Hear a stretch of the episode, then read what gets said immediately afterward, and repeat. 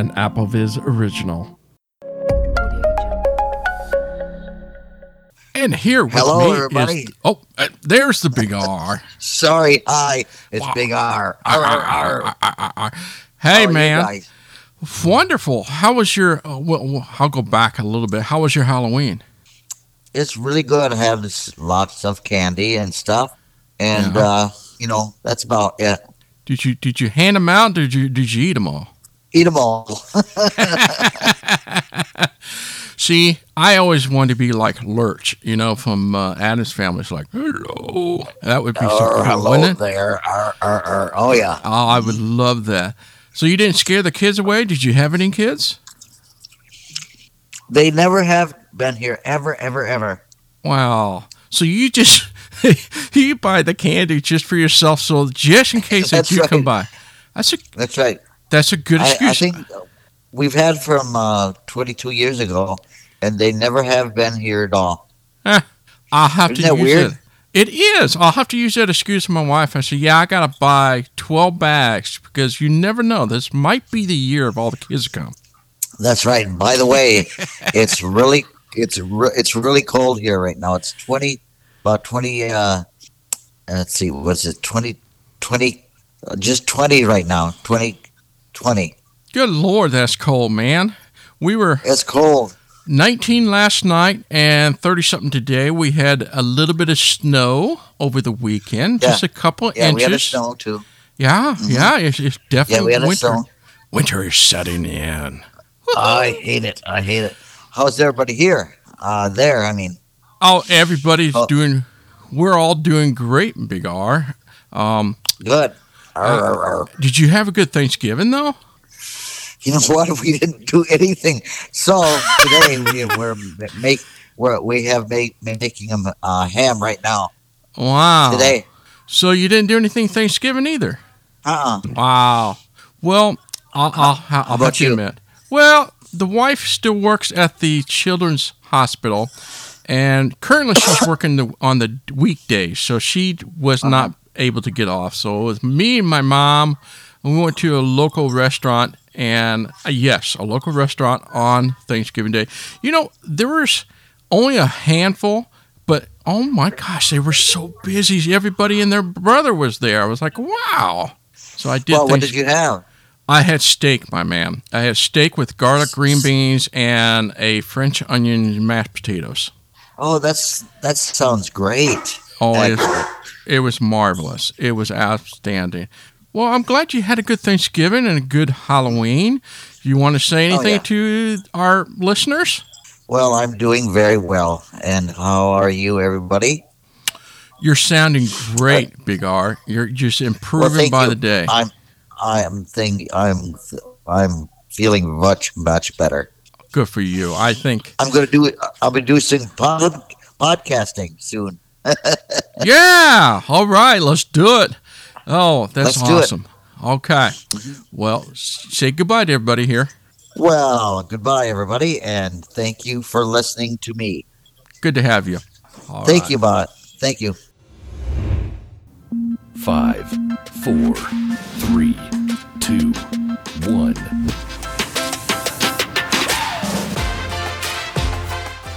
Hello and welcome to AppleVis Unleashed for November 2023. My name is Thomas Domville, also known as Anonymous. Here in the house, we are back together as a team here. Mike Malarsie, how you doing, Mike? Great. How are you?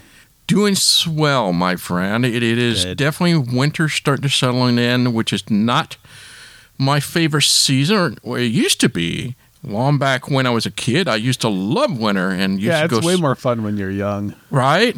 You know, even when I was sighted, I went skiing a lot. And so I don't know why. Some reason between that point, I've just grown to dislike snow.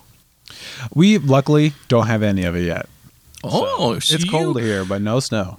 Yeah, you you got to be kidding me. So I we have beaten you. So it has snowed here over the weekend. So I can't believe it snowed here first before it did you. Yeah, I think uh, like the east side of the state got snow, but Uh huh. not over here. Wow. And then on the other side, and it's nice and sunny and warm, where we have John Gassman in Southern California. How are you doing, John? I'm doing good. How are you? Great.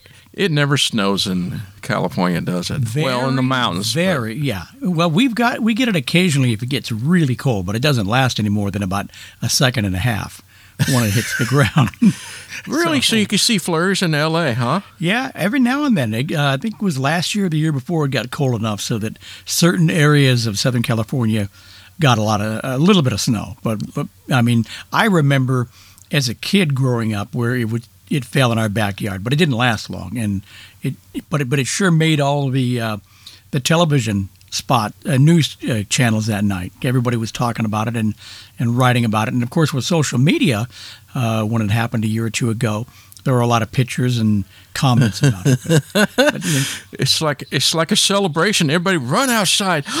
Look, Yeah. snow flurries, mhm. and Yeah, try to catch it in your So we haven't had haven't had anything like that. We've had very little rain so far, and the temperatures are the highs still in the very mid to high 60s, low 70s. Uh, now I see this week we're getting a low of about 45, so it's starting to cool down a little bit, but we'll eventually get down into the low to mid 30s for a couple of weeks at least later in the in the winter time frame. Welcome to the wintertime in the northern hemisphere, everybody. yeah. Yeah. Um, I also, tell you- here in the states, we celebrate something called Thanksgiving. And so, did you guys enjoy your Thanksgiving week? Absolutely. Yeah. It was a lot of fun. Tons of food. Tons Oh, of yeah. food. Yep, and family that I normally don't see too often except on holidays. So great to see everybody again, and I got another opportunity coming away with us at Christmas time too. So right? It is always that time for us here in the States. Once we have Thanksgiving, it kicks off the Christmas holidays along with the Hanukkah and Kwanzaa and the other holidays that we celebrate in between. Um, also, I always like to point this out to everybody. And here in the States, we also celebrate Veterans Day in November. That is to say thanks to our vets that have served for us. And that includes you, Mike. So thank you again for serving our country.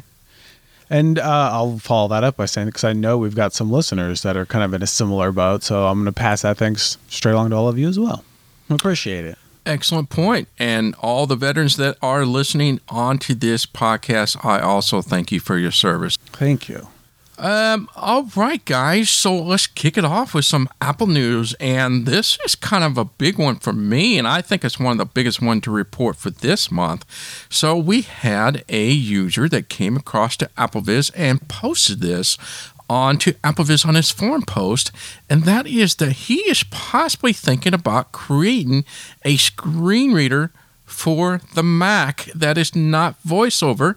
He calls it Vosh, and he gave us a kind of a teaser. And it's in alpha testing right now. And he wanted to see if there was interest. And of course, it was just slogged with tons of responses and comments like, Yes, we do want a screen reader other than voiceover on the Mac. And so I was just totally stunned. And I wanted to see what you two thought of possibly of a different screen reader for the Mac and if that would change your thoughts if that would be Mac exclusive if voiceover was hindering your uh, reason going to the Macs. I'll start with John. What do you think of Vosh? Well, I haven't had a chance to hear it yet, uh, of course, but I think it's it, it, there's always room for good competition, and so I would say, yeah, go ahead and do it. Um, I don't. I'm not a Mac person because I've used Windows all my life at work and at home, so I probably wouldn't try it. But I think it's great that they're taking a look at it, and you know, if they succeed well enough, it could make Apple sit up and pay more attention to accessibility which they eventually get around to, but maybe not as quickly as we would like. And uh, with somebody pushing at them a little bit, uh, things might change for the better and make them more aware. You know, so I think competition, as I said before, competition is always good. Years ago, I remember, of course, JAWS versus Window Eyes. Uh, and I think Window Eyes was a lot closer to JAWS than NVDA is currently. But NVDA is a it's a decent screen reader and it's a good screen reader, and I think there's good competition, and it allows all companies to set little benchmarks and say, okay, they're doing this, and that's a good idea. We should probably do that, and they all do it. So I, I, it, it, it comes down again to competition, not necessarily paid competition, because some of these are free screen readers, but just in terms of development for the future. So uh, I think it's a win-win situation. What about you, Mike? I think uh, very similarly, actually. I think if this did come out with some kind of a price point, it would have to have certain features, I suppose. Because I know I read some of the conversations about it and I listened to his demo. I first of all, I love the idea of having another option. I don't like only having one, even though like I don't really have any major issues with it. But I know some of the conversations were making it like similar keyboard shortcuts to NVDA, mm-hmm. and I love the idea. And if it had a, an option of like use the NVDA configuration or the regular voiceover configuration, I think that would be awesome, especially for people who are maybe used to Windows but want to try it. They could have it wouldn't be such a ridiculous learning curve just to figure out how to do the most basic things on it. So I'm all for it. I think this is a great idea. I agree with both of you. Options are always great. I agree with John that I hope that one that he does go with the development and does release Vosh. And the reasoning is that Apple really needs a kick in the pants when it comes to voiceover on the Mac. It needs a kick in the pants in terms of bugs, features, and that it needs to be simplified a little bit more. Maybe it will get them in gear that they really need to pay attention because if people start to use Vosh over voiceover, that is a loss for them. And so I know that they can do better than that. And but I am with you using the NVDA keys. That is wow. I was like, so your thoughts of using Windows over to Mac would be simpler because you are used to the NVDA keys. Right. But- I mean, and I use both um, pretty like, competently, I would say. But still, it's obnoxious having to use seven fingers to do one thing on a Mac when on PC can hit two. It's, it's a little ridiculous sometimes. We've yeah, got some really of those on Windows too. So I mean, you you pretty much have to be an octopus these days to use a It's true. reader. Even like something as simple, like even just navigating a web page. I love just NVDA pushing B for buttons. Like eh, it's just one press. But with VoiceOver on the Mac, you're using four to do it. Wow.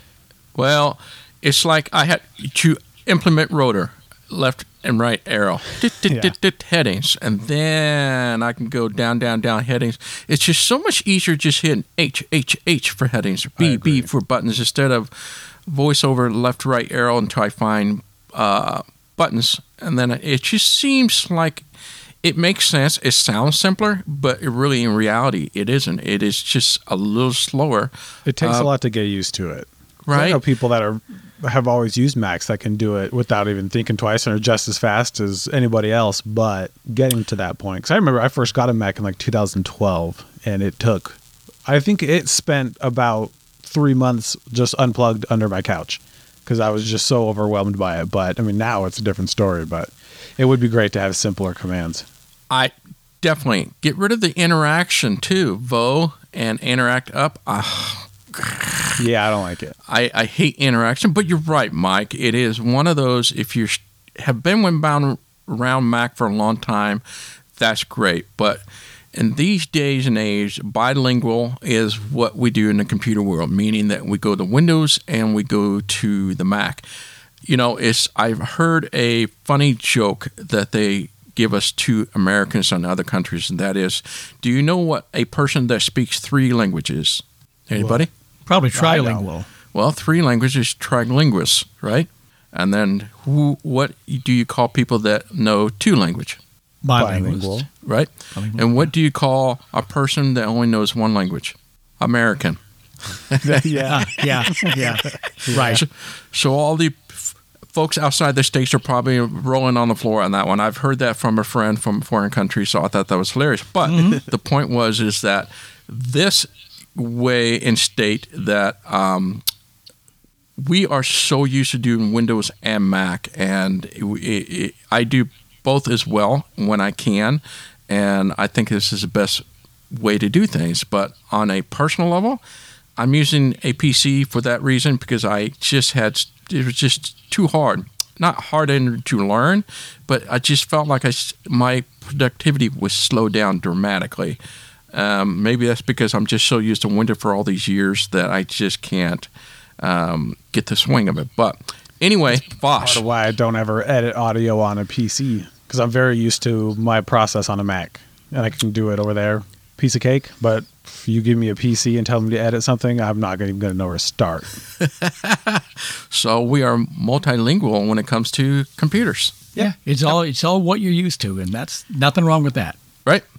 So from the scary fast that we dropped off from the last podcast, we said scary fast was coming along, and we were so surprised because it came that night, the night before Halloween, and that was the time that we did our podcast. Well, that has come and gone, and the scary fast keynote introduced the new M3 chips, which was not surprising at all. But I did watch the video or listen to it after the show, and I decided, well, what the heck, I'll just listen to it just for the fun and giggles. And it was very short and very concise, and of course, they were touting the M3s uh, very proudly, as they should. And so, they had the M3 chips, the M3 Pro, and the M3 Max, which was surprising because the Max is usually grouped with the Ultra, and so they decided to drop the three chips themselves. And the MacBook Pro are still at 14 inch and a 16 inch. Which one do you have, Mike? Do you have 14 or 16? 16. Whoa, you got the big guy. Yeah. Woohoo! Full size keyboard and the whole nine yards. Yep. Did you get a um, what do you call those? That little pad you get external, the glide pad no, or something? No, I've got nothing external on it. Now Nope. I had to buy. It was funny because back then I thought I still need a DVD and CD player, and I bought an external one. Now it's like it's just sitting around. I have an Apple DVD CD external drive. I don't know what to do with it. But Yeah.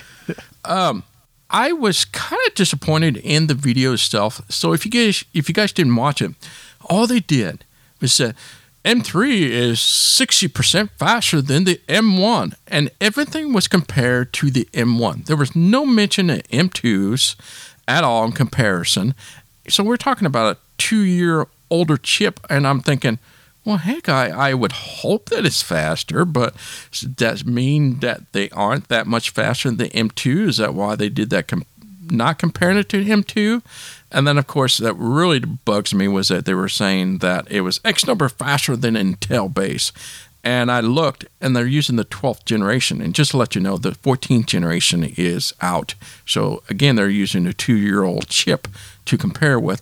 But I, in the end, I get it. It's all marketing ploy, and that is what they're trying to do. And people with M2s aren't going to be going out buying an M3, so that makes sense. So they got to go after the market where people are now, and that is the M1 or the older Intel. And with that, I was surprised that the M3 was 60% faster than the M1. I don't know about you guys, but that sounds a lot faster. It's Probably honestly, is. Yeah, I'm sure it is. It's a little bit hard for me to imagine because I'm using one of the M2s and that baby is snappy. Um, Right. And I'm, I know, I think, what did I see? 20% from the M2 to M3, Yes. which would still, I mean, I would assume at least to be a noticeable difference, but I, but this computer is already ridiculously fast. You know, I always tell people when new Intel chips, you know, the rule of thumb is look at about 10, 15% faster for each generation. Um, when it comes to actual CPU, I'm not talking about GPU, any of that, because really we don't take advantage of that unless you're doing video editing and things like that, I suppose. But just the plain low line M chips, 60% faster between two years. Wow. I mean, even for Intel, I mean, gosh, on a really, really good year, you might get 20, 30% faster, but 60% faster in two years? Wow. I was totally blown away with that. And not only that, guys, but the new entry for the M chip for the 14 inch MacBook Pro dropped in price to $15.99. So I was like, oh my gosh, they dropped the price for it from what they originally started with. And so I was really excited to see that. Um, the M3 Pro is only 40% faster. I've read a lot of articles is that, yes, it's still quite a bit faster. Don't get be discouraged by that. Um, but because it's not all that much different between M3 Pro and M2 Pro, that you're better off getting the M2 Pro for the price, the cheaper price for a nominal boost that you would get an M3 Pro. So um, not everybody was too impressed with the M3 Pro. And of course, the Max, holy smokes, it's 2.5 faster, faster than the M2 Max, not M1 Max, but M2 Max. Two and a half time faster. What is that? 250%? Is that what that means? I think. what is 2.5? X mean? I would think two twice as fast, so that would be two hundred percent. So I think I feel like a fifth grader now. I tell you what, having kids um, from like freshman year of high school down to first grade, there's nothing that reminds you how much you've forgotten than having kids going through school. Eh, let's see what I can blame it on senior moments. See, Mike, you can't. yes, I can. I, I right, John? It. I blame everything on senior moments. Exactly. See, we have an yeah. excuse now, John. Actually, it's a senior moment, but Mike, Mike is still in his in his young forties. I, I claim it. I always tell people getting blown up adds twenty five years to your life. So. uh, but regardless, we're seeing some serious speed boosts in these M3 chips, and I'm so glad they rolled out. And speaking of that, how uh, have you been playing with your M2 a little bit more? Yeah, um, it's been great. I'm actually in the process right now. I got a new because you guys know that I play D and D, but I picked up a new game, and I'm in the process of taking all this plain text, like 400 pages, and writing it in HTML and using in-page like relative links and all that stuff. I'm doing all that on the Mac, and it's it's pretty wonderful. Wow! Now that's a task. Yeah, yeah, it's been quite the project. that's awesome, Mike. I'm glad you're still enjoying your little toy there. Yeah. And well, I'm pretty much like John. Yeah, this is great. I'm glad the options are out there. I'm still I'm going to stay with my handy dandy Windows machine, right, Mike or John, whoever has that. yeah, I mean, you, you do what what best works for you, right? But but the one the thing that Mike is doing, he's applying all of his knowledge and stuff to to make things better for him, uh, which is cool because that's how you learn. Right, and now you got. Yeah, that. it's actually it's been great to brush up on my HTML. I haven't really used much of it in a long time, so this has been good to mm-hmm. get, get the dust off. Well, good for you, man. That's awesome. I always use Word for that. I just I just hyperlink in Word and then it comes out. You just save it to HTML. Ta da! I take the shortcut. Well, I have a, a bit of that because I had to convert it from a oh. PDF, so there was just random line breaks, and I, you know, find and replace to fix seven thousand something of those. It's just, it's a lot. Yes, but it is. Got I like putting task. stuff I like putting stuff online on private pages because technically, I mean, I bought the game and don't really want uh, to just blast it out for anybody. But I like having it online because then I can snag it wherever I go if I need it. Good for you, man. Now, let's talk about the green bubbles and the blue bubbles. Now, I will admit, I have no clue what they were talking about when I read this green bubbles and the blue bubble wars. Is it over? And I was like, what is a green bubble and a blue bubble? But apparently, guys, and I don't know if you know this, but when you text with people with iPhones, that they're considered blue bubbles. I guess it's blue notifications or something. And then if you text with a non iPhone user, it, they are primarily SMS users and they come across as green. So you have this green bubbles versus the blue bubbles. And oddly enough, that to some, this is kind of like, oh, you're a green bubble. Oh, you're a blue bubble. And mostly in high school, I noticed it in high school, and it, and it's kind of sad to see kind of a bully tactics. Oh, you're a green bubble. I didn't know that was a thing. You guys ever heard of green bubbles and blue bubbles before? I have. I've got kids in school and they've got friends that have Android phones. And sometimes, you know, when someone's trying to have a conversation on their phone and then switch to an iPad, and like, oh, so and so can't join because they have an uh, an Android and it's blue or it's green. Um, the bullying thing was new to me. That seems like an odd, I don't know, tactic or approach to Right. be mean to someone about. But I mean, we've all been, I guess, all over the internet and know how people tend to get about their particular brand of device that they like. People get a bit hostile, so maybe it's some of that. But I, I don't know. I, I never thought it was that big of a deal.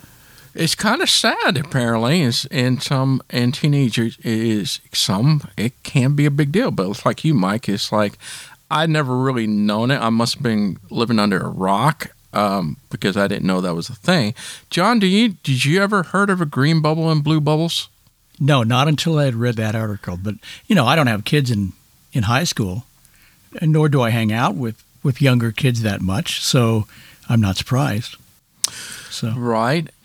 Well, apparently, guys, so this has been kind of an ongoing debate because, you know, the Google has been screaming at Apple that you need to have iMessages available for Google or for Android users so we can be um, not for the non-bullying reason, but for reasoning that we can have encryption, we can share audio files, and have all the the cool things that we take for granted in um, iMessages, so we could be able to be on even ground.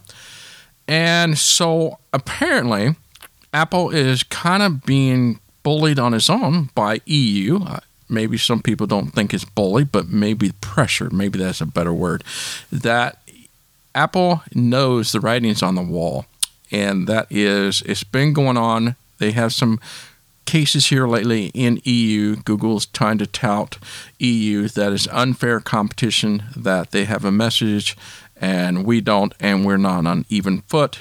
So it sounds like at some point EU is going to make it required. So I think Apple knows this and kind of smart on their part. So they officially announced that they will be supporting call something called RCS, as the Rich Communication Services, and it's supposed to improve cross-platform messaging. So RCS is something that's been around since 2007, and it's kind of an um, an open consortium that is kind of the middle ground that people can use to use for instead of doing their own proprietary prior blip, blip, the proprietary whatever you want to call it uh, technology. So apparently, uh, Google Android have just implemented RCS in their platform, and Apple decided to go ahead and join with them. Now, in saying that, guys, this is kind of funny. I think Apple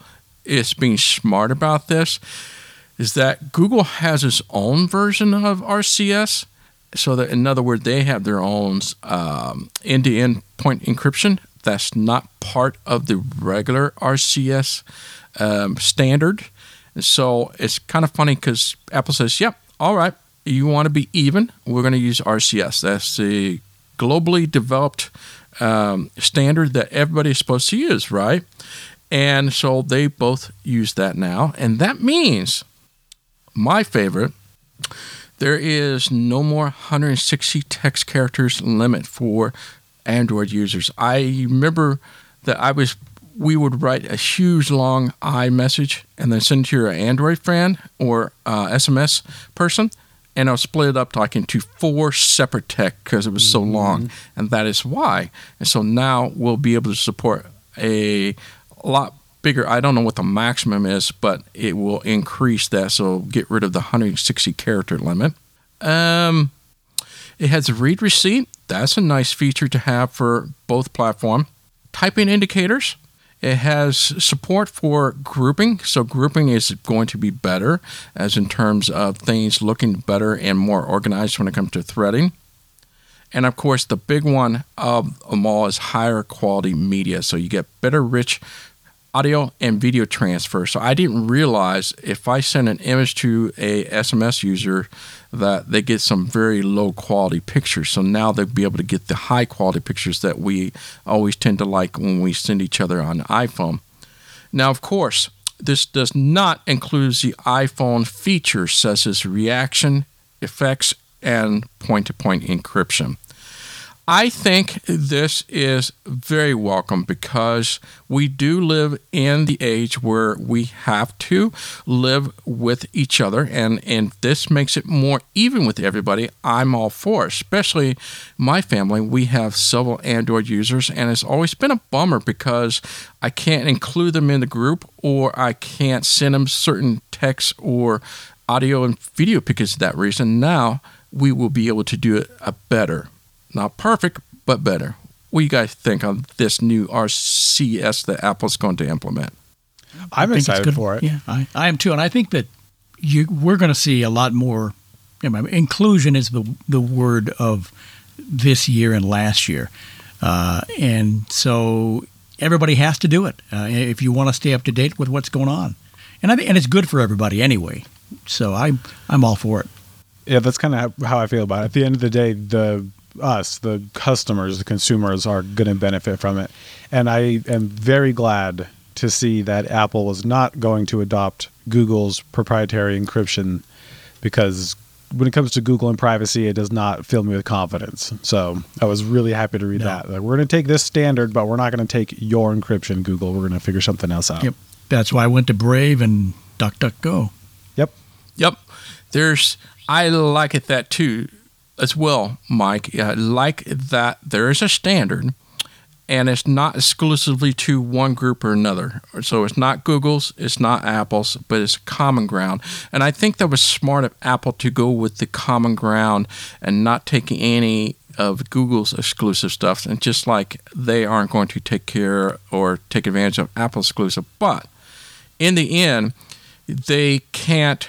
Google has nothing to stand on to argue with Apple anymore. Is that because they are now using RCS as a standard, and so it's not anti anti competitive because they are too because they have their own features for theirs. But anywho, I am so happy for this. Very happy. Um, speaking of EU guys, now Mike, you and I have talked about this for gosh, a couple years now about this DMA, Digital mm-hmm. Marketing Act that the EU passed some time ago, and we've been waiting and waiting and waiting to see when they're going to push on this. And and they made an announcement back in May that by March of 2024, Apple has to include side loading.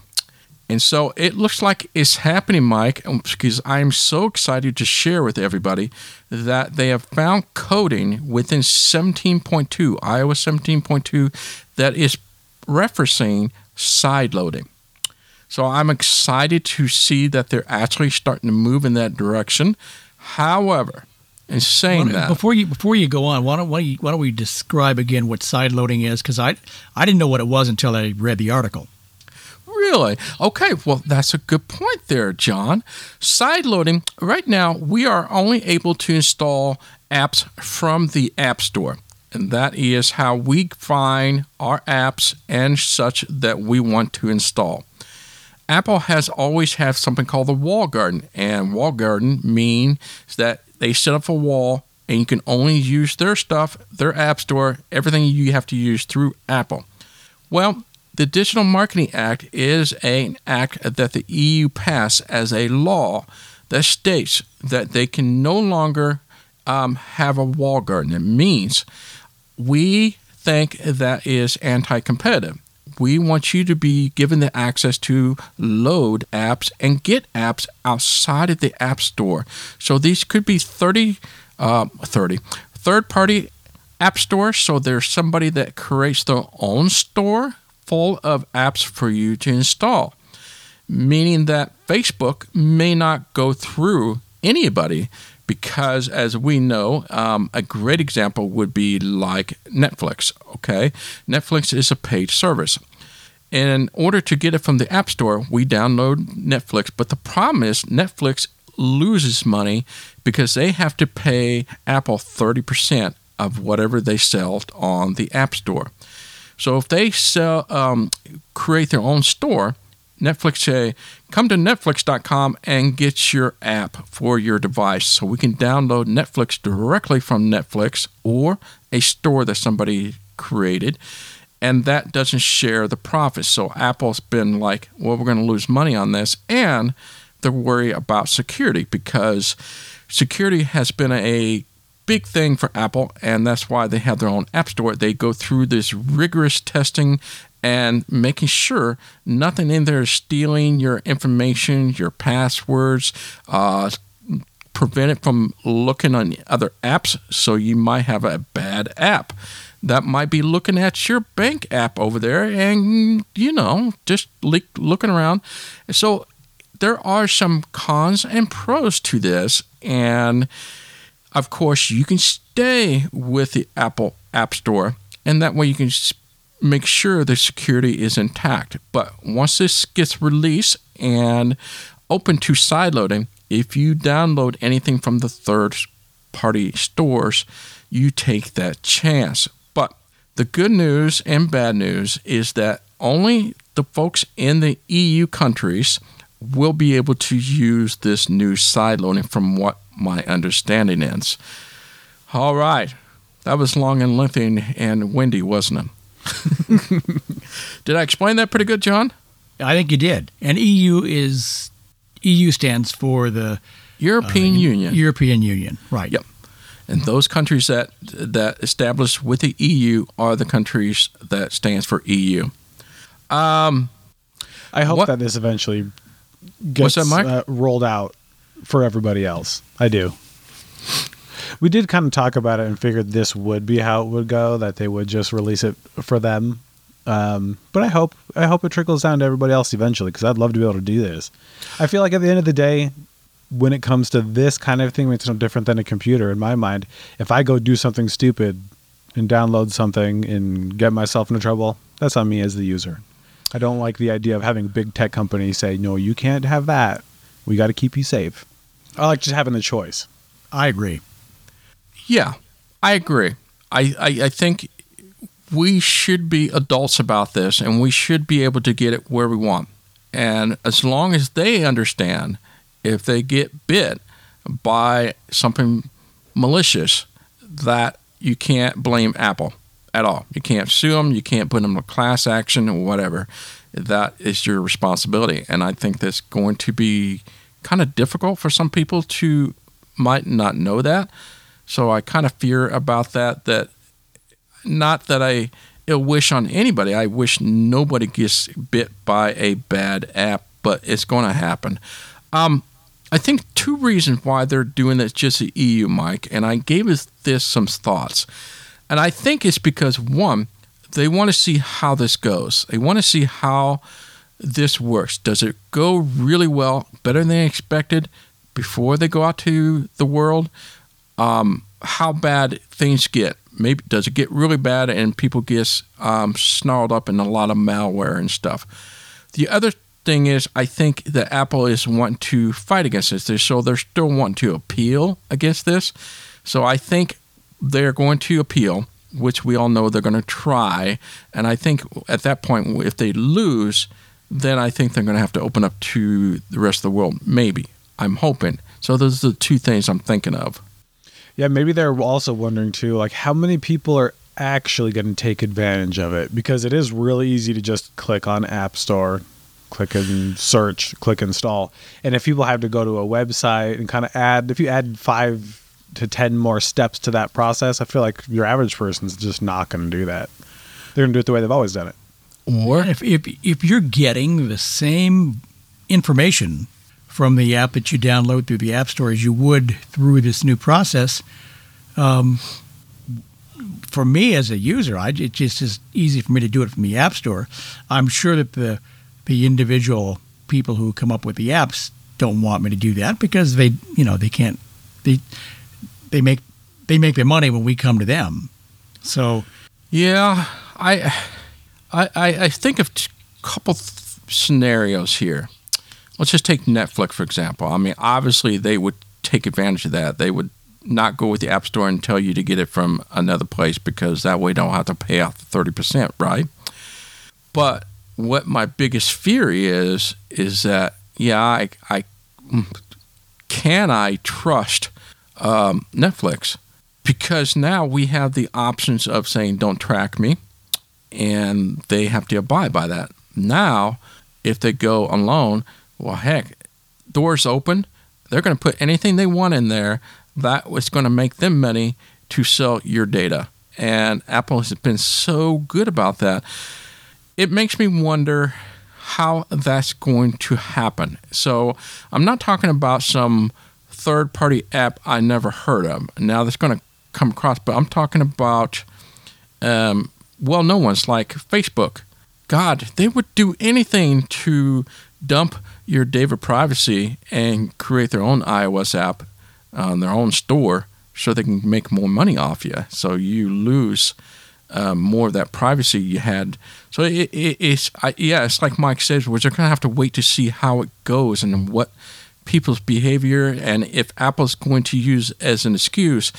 We have noticed a thousand percent increase in malware and privacy being stolen since we had to share this with EU. Know, they're going to make that as a marketing ploy, and oh, sure, right? you know it's going to happen. Oh yeah, oh yeah. I can see this already, guys. We're going to be talking about this in about a Yeah. year from now. How bad it is. Um, I'm very excited to see how it all plays out. I'm also curious if this is going to include things like because I used to jailbreak my phone a lot right? and change the theme and all the sounds. I'm curious if this stuff will enable those kind of features. I- that would be tempting for me. I believe it will. I, I think it will be those apps that if you are like to tinker, and that's what a lot of people like going through Android was because they want to be able to do their own tinkering. They want to sideload different screen readers and stuff like that. Take that as an example. A new screen reader for the iPhone? Hmm. Possible? I'm excited. I'm very excited to see how this goes. What about you, John? Yeah, let's see what happens. Would you do it? Um, I think it, it depends on the situation and the app that's out there. Right? I mean, if it were an app that I couldn't get anywhere else, and if you know, then I would I would take a chance and do it. But you know, for the most part, if it's still available in the App Store, and it there's no difference between getting it from the App Store versus the third party, I probably would just stay with the App Store because for me it's convenient. Right? And that's a that's a major major factor. I feel like that'll be a big point for most people. Mm-hmm. What's the easiest? I think people will be very cautious at first, and at some point, uh, you will have the cautious ones that are security cautious, and then you got the ones that are well, I'm just going to free willy nilly just install everything I can. But thankfully, we always will have the factory reset if something ever occurs, and we just start all over and go from there. But I can see problems, but I can see some positive things out of this. Um, all right, guys. So iOS 17.2 is coming. It's coming very soon. It's going to be coming out this month. I think it's going to be in the middle of December that we will see 17.2. And within 17.2, there are many different features. I'll just highlight a few here. We got the Journal app. Yes, Mike, the Journal app is finally coming out. We had that discussion about, you know, Mike, I played with the Journal app. It's for those that like journaling, it's going to be kind of cool. But I've seen a lot of people talk about it's just too simple. It isn't very rich. And that doesn't surprise me. It seems like every time Apple touts a new app, it seems to be very basic. And that's the only down part about the Journal app. But the cool thing is that every so often I get this little prompt or notification that says, Hey, have you thought about journaling how much water you're taking today? Or it gives you ideas and tips what to journal on. So that is something to look forward to. So those have been waiting for the journal app, you can finally get that in 17.2. Yeah, I was kind of bummed that it was just very basic, Mike. Yeah, I do wonder if it's one of those things that when maybe Apple doesn't have a thousand other things going on, if it might get a little more love. Hopefully, hopefully it will. I, like the idea of it. right? I I just hope that over time they keep adding things to it. Yeah, So for now, it's just very basic journaling, but it's something there for you to use. for the translators out there, I'd like to use a Translate app that becomes an action button now. So your little action button that you got on your iPhone 15, you can now add that as an action button. There is a new widget. There's a new weather widgets and a couple other things that you can now add to your uh, home screen. And one of my favorite is the Apple Music collaboration. I've been waiting for this because I now collaborate a playlist with my buddy David Goodwin that runs AppleVis. We both have very similar uh, music tastes, and so we just made an empty playlist and we just started adding things that are our favorite and for each other to listen to that we might not have heard before. So I love this because it allows us both of us to add things to it remove things off it, and etc. So I really love this feature. Do you guys use Apple Music at all, or use Spotify? I know Mike is Spotify guy. Mm-hmm. I, I don't use any of them uh, for no particular reason. I just have never gotten gotten into doing those. But I mean, they're both good, uh, and maybe one day I'll I'll settle on one of them. But uh, I think it's great that they're available. So you just don't listen to music a lot, then. So you're not like a uh, into music every day. No, I mean, I, from time to time when I feel like listening to something, I've got some music on my turn, my uh, computer or uh, radio, or I can go to a website, but I don't have anything consistent. Hmm. I have to listen to music every day. What about you, Mike? Uh, yeah, yeah, every day. Every day. I, I, I, I listen to music, whether it's for a few minutes or for an hour. It's always usually yeah. around dinner time when we're making dinner. The wife and I will take turns just creating a playlist and play it as we make uh, dinner together. Um, that's always kind of our thing. So I love music, and um, so I was pretty excited about that. So that I is all about. That, I what's forgot that? that it wasn't possible because I haven't been on Apple Music for years now. And when I saw this article, I was like, "Oh wait, they can't do that yet." I, had, I completely forgot that that was not a thing. Right? There's been a couple of things, Mike. I was so disappointed. Like you, you couldn't do uh, crossfade or anything, crossfade, mm-hmm. until 17 came out. I was like, it took all these years just to get crossfading. I was like, are you kidding me? And then we couldn't share our playlists to collaborate. Yeah. Yes. I was like, oh my god, this is terrible. Yeah, I'm glad they I'm glad they caught up on that one. Right uh, got got into the 21st century, right? A little behind. it happens. Um, unfortunately, the double tap is still an issue, guys. I can't believe it. I, I we keep reporting to Apple, and Apple keeps asking, and I we still have the issue. There is a solution to a temporary fix. Let's hope that gets rectified. Otherwise, we'll have to deal with a double tap issue. And but I will say for myself, now it's just to myself. I asked the team about this this morning, and the team is still having that voice over voice disappearing after like a phone call or just random where you just hear the effects but you don't hear the voice and you have to use Siri to get out of it that we talked about the past few months mm-hmm. with the three of us. Still there, but I will say I have not seen it within 17.2, but the team still does. Darn it. I think I've only run into it once on seventeen one. Seems like it's not as frequent as it used to be. Yeah, it definitely hasn't been for me. So I'll be curious, John, when you get seventeen point two, if you still get that issue. Yeah, and and I've not seen it as much with the current version. Uh, usually, I can just back up a screen and go back into the application again, and it's voiceover is back. But it's it is frustrating when it happens to me a lot when I finished dictating a message. Right. And I want to send it. And that's where it generally happens to me. And if I leave the screen and then come back in, uh, it's still there and then I can send it. But it's it's it takes a, a couple extra minutes that I could be doing other things with. I do a lot of dictation myself, and I used to see that frequently in that area as well. Have not seen it since in 17.2. Um, I'm hoping, I'm crossing my finger, it's just less frequent.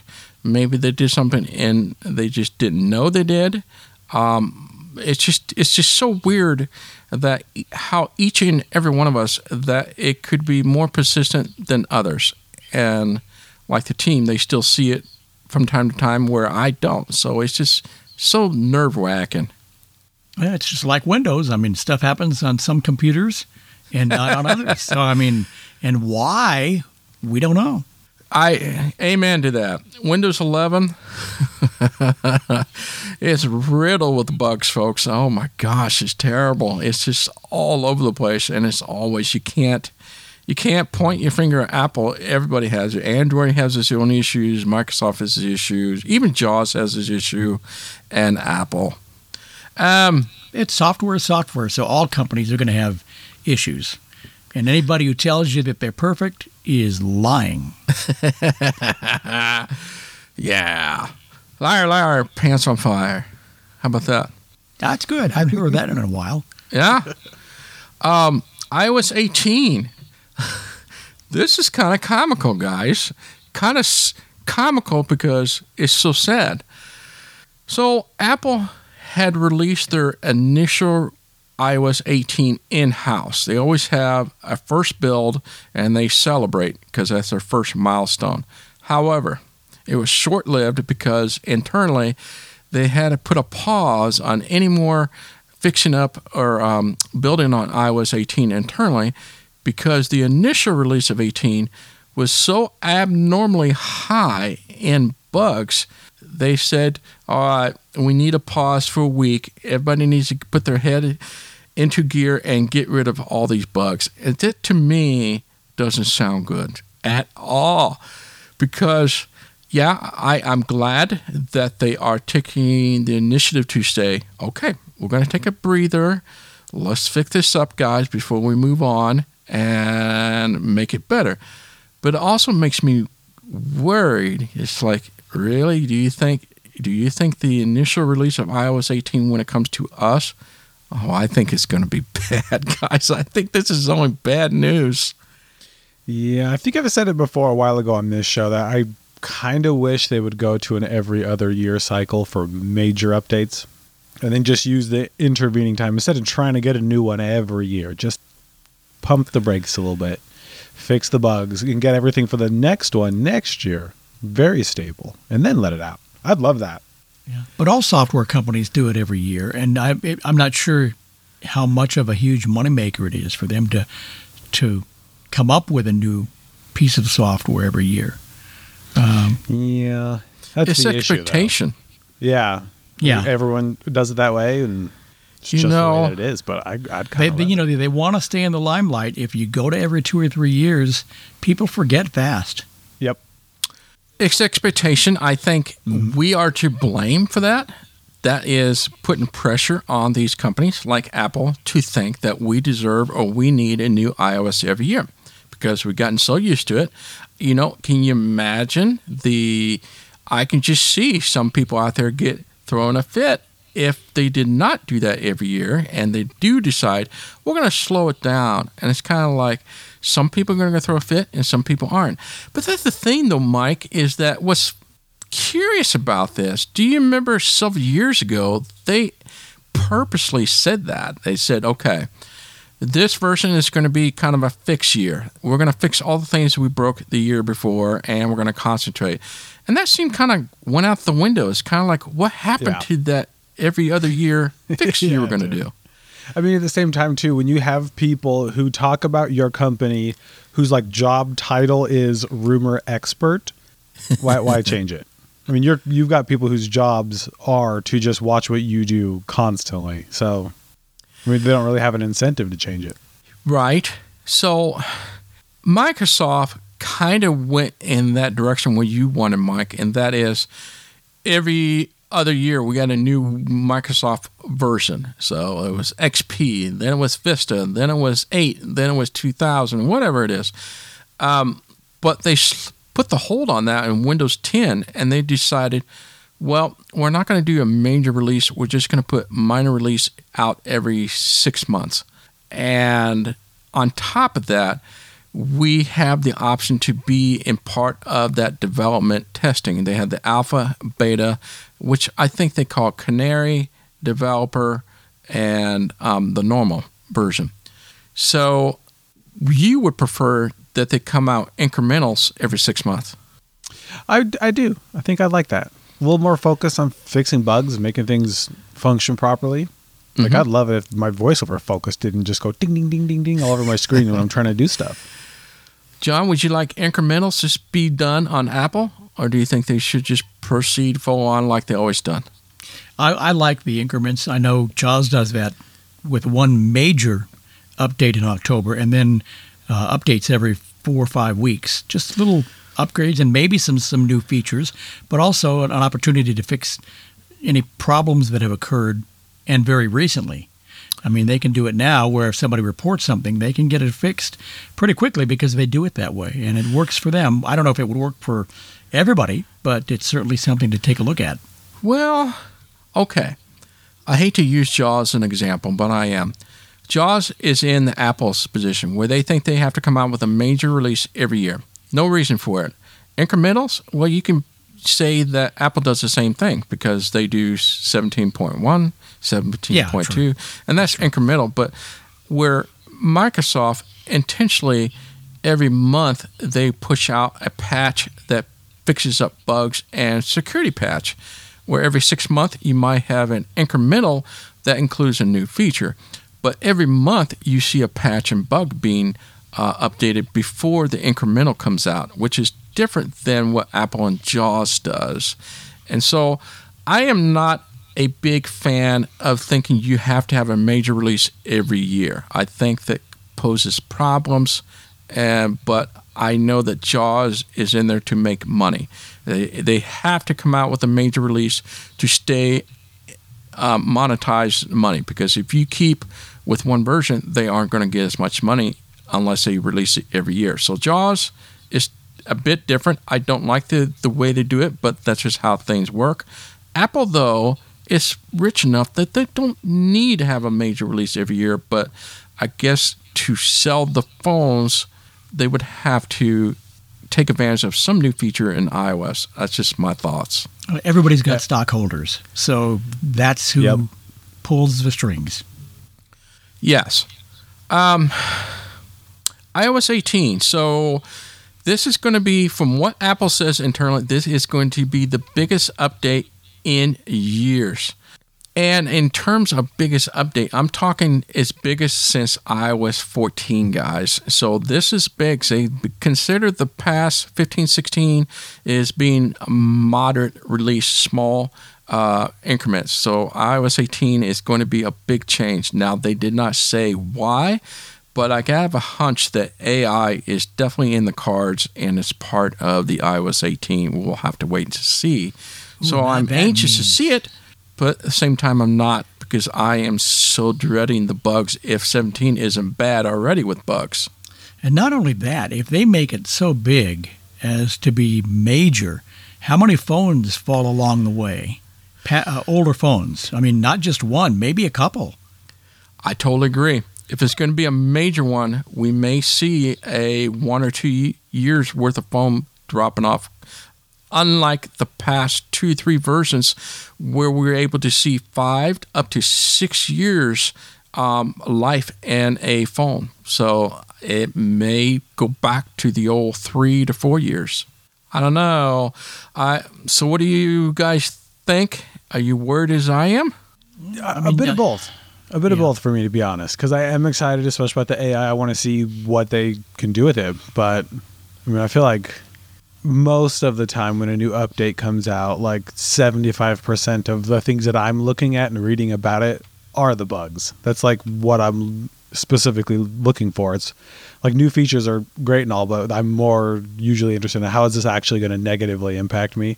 So if 18 is going to roll out with more of those, then that, that's a problem. I'm not excited about that part of it. think of, think of our team that we're going to have to. Yeah. it, might be a bad year for us. I mean, it's already been a headache with 17, and we're still dealing with terrible bugs in 17.2, and that what concerns me. It isn't so much Apple's team has been doing good in squashing a lot of the bugs that people have been reporting, but there are a few, such as the double tap and the voiceover crashing and braille issues, been nagging us for months, and this is unusual, and it just makes me worried a little bit of what's going on.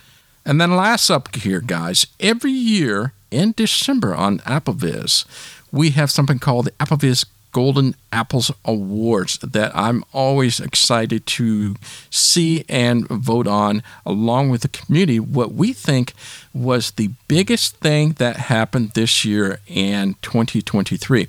So, you two are going to be my judge, and you tell me what you think you deem as the best app of the year. So I'm thinking to myself, I'm going to name you three apps that comes in my mind, and if I'll be curious if you guys have any apps that you thought did really well this year. This has to be something that was changed big as in features and things like that for this year, or a developer went way out of his way to make things accessible and stuff like that.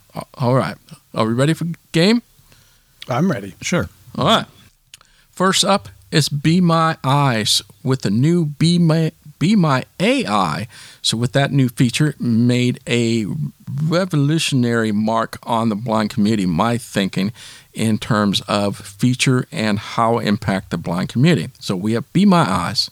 We have Mona from Mastodon. As you know, Mona is a sister of Spring for Twitter, which was a huge smash with the blind community when it came for using Spring for Twitter. And now that we know that Twitter is kind of a dying, toxic deadly pool of social platforms. So we all kind of moved over to Mastodon, and so did the folks of Spring, which now makes Mona for Mastodon. The last one on my list that I thought made a huge impact was Voice Vista, because Microsoft stopped the oh development and decided to cease and pull SoundCloud out of the store, which was really sad sad, sad. And Voice Vista came along, and this developer has not only brought SoundCloud back, but it also have redesigned the interface, has constant changes and updates, and huge features that SoundCloud never had that it should be. So it's kind of like a uh, soundscape. It's not SoundCloud, soundscape on steroids. So Voice Vista would you guys like to add any app to that that you th- can think of this year that you just found and just absolutely love? Um, I have been using one more lately. It's not new. Okay. Um, I found it from AppleVis actually. I was just perusing one day and went through games and started playing Lost Vault. Okay. Now hang I've on to that thought because we do have the best game category coming up Ooh, next. Okay. Okay. Well, you did. You. I don't have any new ones to include. The very first one that, as soon as you started introducing this topic, the first one that popped in my head. Yep. Well, you've already mentioned it. All right. So, what about you, John? All three of the apps that you mentioned are terrific, and probably Be My Eyes or Be My AI would be at the top. But I like Mona, and I use it all the time. Uh, don't use Voice Vista as much, but I've got it. I just have to start using it. And then the, the one that I added as a result of listening to the podcast was just press record, mm-hmm. which I like a lot as well. So, but I think Be, Be My AI has the most far-reaching effects for for blind people. Okay, right so he okay, Mike. So John took the step and the leap to throw his hat on the Be My Eyes being the his golden apple choice of the year. How about you? Same choice. Wow. Same Me choice. too. Because I think Mona Issues, don't get me wrong, I think it's very useful. I think it's a great software. The developers went way over to help accessibility on it. But when it comes to usability every day and a practical matter, not everybody needs to be on a social platform, but we can use Be My Eyes every day with a vol- virtual volunteer or the AI. So I, so that is the three amigos going for the golden apples to be my eyes for the group. Huh, all right. The Unleashed team announced that. All right, so let's go to the best game category. Now, I know not everybody plays game. I don't really play all that much of games either. So, my two choice that I came up immediately is my Fruit Pot 2 which I just did a podcast, is a slot machine. Um, this is the sequel to Fruit Pot, and Fruit Pot did really, really well a number of years ago on AppleVis, and so now Fruit Pot 2 has come back out. I've been using it to play this Christmas slot to get me in the festive holiday. So it has Santa Claus and the reindeers and the whole nine yards, and it's so much fun. I it's it's it's kind of a numbless brainless kind of game, but it's just one of those time waster I enjoy. And then my second up is Xanagrams. I really like this a lot. It is a anagram with a twist. So it's a word puzzle with a twist. This is by the developer who was a veteran, and that took some hard times. So after serving a, the um, war for us and one of the campaign that he went on, he came back and he was severely depressed with uh, PTSD and unfortunately tried to kill himself. And doing so, um, thankfully, he's still alive and it was a failed attempt, but he went blind and decided to do something useful and that's beneficial to make him um, give him back to the community. And so he decided to, to create Xanagram. So those are my two top choice myself. Now, Mike, you mentioned Lost Vault. Yeah, it's uh, it's been fun, and it's one of those for me like ten minutes a day. Like it doesn't take a ton of time and energy like a lot of audio games out there, so it's perfect for that. But my second choice would also be Xanagrams. I do have that, and it's been it's been great. And is that a text by? Is that a text based game? No, no, it's not. Like you have sort of like your your little character that you can get equipment and things like that. And then the different tabs along the bottom, like one's explore, one's an arena to fight other people. But it's all like Oh. you click on a, a, a target and just push an attack button, and then it just has a little kind of a Kind of a sort of an RPG. yeah. Okay. Yeah, yeah. Lots of those. Lots of RPG games out there. Um, John, are you do you play games at all?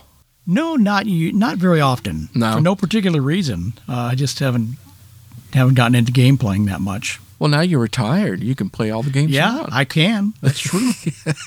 You're right. I I still play Dice World every day.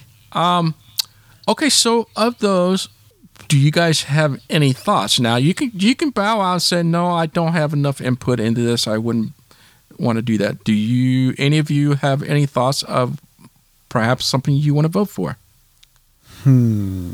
Well, considering I have in the past already voted for Dice World, I feel like that one is already out for me. Uh, mine would be a toss up between Xanagrams and Lost Vault because Lost Vault has been fun, but I don't know if it's going to be one of those games that in a year or two I'll still be messing with. Xanagrams Right. is just going to be on my phone now. Okay, about you, John? I probably am not qualified to ask. Not- not That's being a huge game player. So I am going to throw my hat for Xanagrams. I think that the Fruit Pot is a great game, wonderful, wonderful game. Did a great job, but I think it's one of those games I'm not going to be hanging on forever and ever. Now the Xanagrams is keeps changing up, changing puzzles, and I can keep buying pack to uh, work on my memory muscles. And I, I so I throw my hat in for Xanagrams and for the developer of Xanagram for that reason. So I always wanted to do this. This is not to try to persuade or sway anybody that's listening to this when it comes to the actual voting. And no, these are not the final nominees. These are stuff that I was thinking out loud for myself and for the team here on Unleashed Team. And this is just what we thought. So I, want, I had to put that warning out there, right, guys? It's like, Yeah. these are not the words votes. of AppleVis or what do you want to call it? yeah, they don't endorse our perspectives, opinions necessarily. Thank you, Mike, for getting my back. uh, now let's close it up, guys. And now I will say, I am Mike, uh, the action button.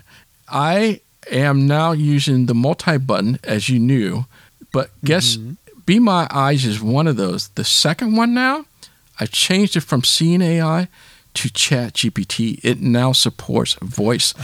So when I hold down the side button, I can go straight to voice and I can just ask the question and it comes back and it's like Siri. Oh, that's that's nice. Isn't that radical? I'm assuming it works much better than Siri. Well, I mean, everything you can think of Chat GPT. So let me see here. Uh, I will give you a demonstration. How about that? So there's pros and cons to this, Mike, but the pros outweighs the cons. So when I initiate the action button, my multi button, I have two buttons. So I'm just going to initiate the Chat GPT. Chat GPT. And by the way, this voice thing was offered before for premium users. I'm a free tier guy.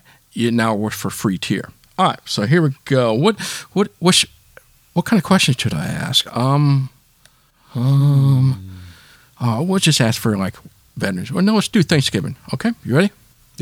Yep. Connecting. Pete. Speak now. What is Thanksgiving? Thanksgiving is a holiday celebrated in the United States. It's a day for people to give thanks for the blessings in their lives. Many gather with family and friends, sharing a special meal that often includes turkey, stuffing, and pumpkin pie. It's held on the fourth Thursday of November. Anything specific you'd like to know about it? Speak now. Stop. All right. Let me know if there's anything else you're curious about or if you'd like to talk about something different. Speak now. What can you tell me about a baseball player named George Brett? George Brett is a Hall of Fame baseball player, primarily known for his time with the Kansas City Royals. He played from the late 70s to the early 90s. Brett was a 13 time All Star and won three batting titles. His iconic moment was the pine tar incident in 1983 when a home run was disallowed due to excessive pine tar on his bat. Anything specific you're interested in regarding George Brett? Speak now. What was his jersey number? George Brett wore the jersey number five throughout his entire career with the Kansas City Royals. Woohoo! So Anything this is the con like part. about him? So you have to swipe Speak to the now. right Button. Close. Button. and double clap close. ChatGPT, and then ChatGPT. it ends it. So it's like a Siri right there, but without having I to go to. results. I can show them if you ask Oh, again from your iPhone. Without having to deal with that part of it. Oh my gosh! Yes. I found this on the web. I hate that response. I do. too. So you can now tag it to an action, Mike. That's awesome. I would use that. I am all over that. I use that. Yes, I use it more than Be My Eyes, folks. I use Be My AI a lot. Don't get me wrong, but this I use more. So, so little advice. So that's my little tip and offer for the month. So, how about you, Mike? What's your movie of the month? Ooh, you know, I have to pick. It's not one that I was. It's not like a blockbuster, groundbreaking movie, but it was definitely one that I enjoyed. Uh, Emma Tammi is the director of Five Nights at Freddy's, and Yes.